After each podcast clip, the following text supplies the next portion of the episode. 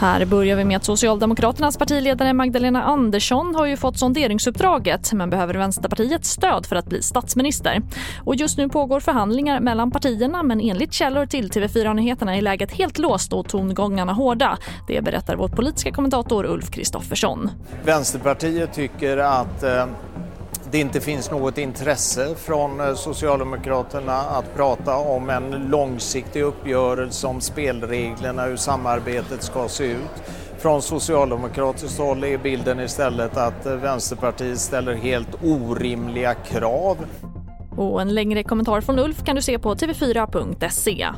Och en 17-årig pojke döms av Göteborgs tingsrätt till åtta års fängelse för att ha mördat polismannen Andreas Danman i Göteborg i somras.